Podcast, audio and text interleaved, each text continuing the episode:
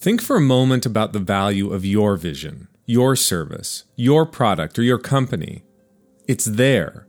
You know it's there. But how can you help others see it?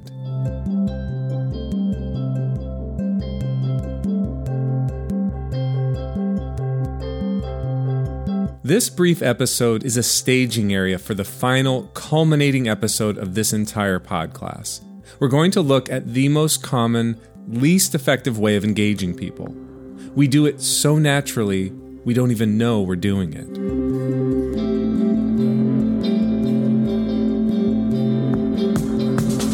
When we began this series, I asked you to think about all of the interactions you have with people in any given week or month or year. Positive, engaging interactions move our company, our product, our service, and even our own careers forward because others recognize the value we offer. But everything depends on the level of engagement we create in each of these interactions.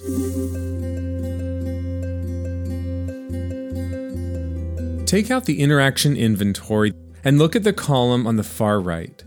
Remember that we didn't complete this column. This is what I call our data bucket. I'll explain.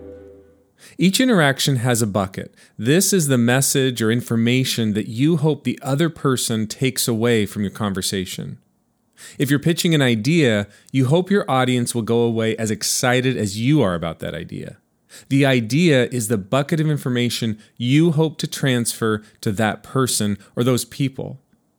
Or maybe you're creating a campaign for a new service. This new service goes in the bucket. It's what you hope your audience takes away from the campaign. We're all excited about what's in the bucket. And we're excited about the prospect of what could happen if others get as excited as we are about what's in the bucket. Here's where storytelling and what we've learned up to this point can make all the difference in the world. Left to our own instincts, we won't use storytelling in these interactions. We'll resort to what I call data telling.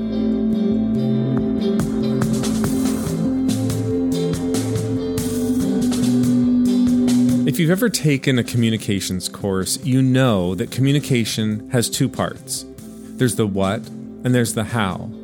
The what is the content of communication, it's the data, it's the words that appear on your phone when you get a text.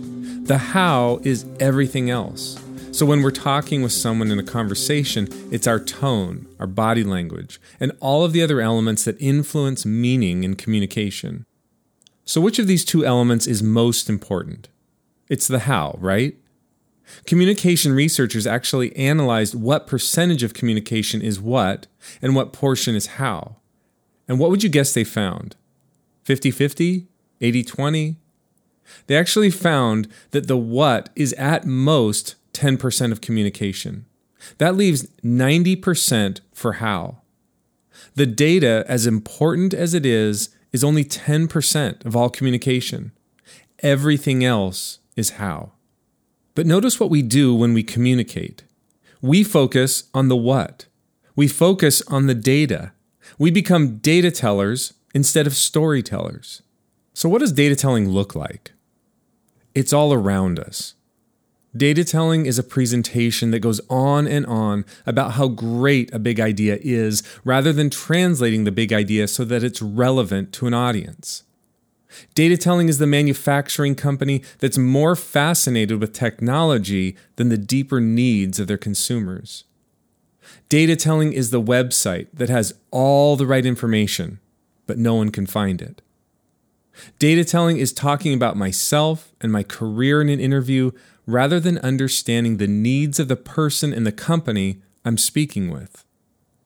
In each case, the what eclipses the how. Data telling creates distance distance between us and the people that we're trying to reach. But storytelling creates resonance. It's through storytelling that people get that we get them. Thanks to all of you who have shared the narrative mind with the people you know. My hope is that you can use the narrative mind to help shape conversations in your work culture, to help shift the culture from cultures of data telling to cultures of storytelling. Your exercise for this episode is to complete the final portion of your interaction inventory. Fill in your bucket.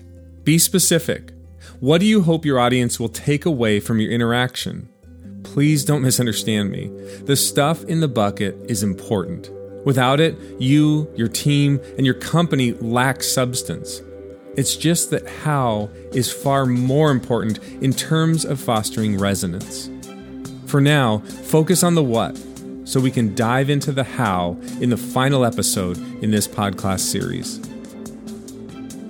The final episode is the culmination of everything we've learned. We're just about there.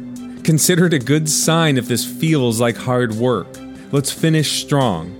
I'll show you how we use the narrative thinking framework to change our data telling ways and foster resonance with the audiences that we seek to reach in every interaction. Thanks for listening.